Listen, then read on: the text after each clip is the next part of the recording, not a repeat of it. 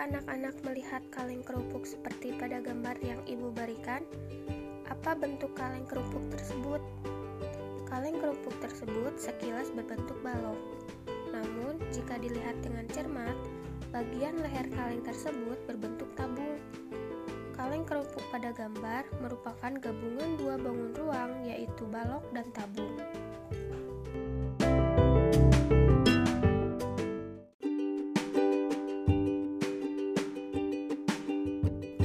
Pernahkah anak-anak melihat kaleng kerupuk seperti pada gambar yang ibu berikan?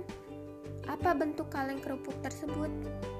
Kaleng kerupuk tersebut sekilas berbentuk balok. Namun, jika dilihat dengan cermat, bagian leher kaleng tersebut berbentuk tabung. Kaleng kerupuk pada gambar merupakan gabungan dua bangun ruang, yaitu balok dan tabung.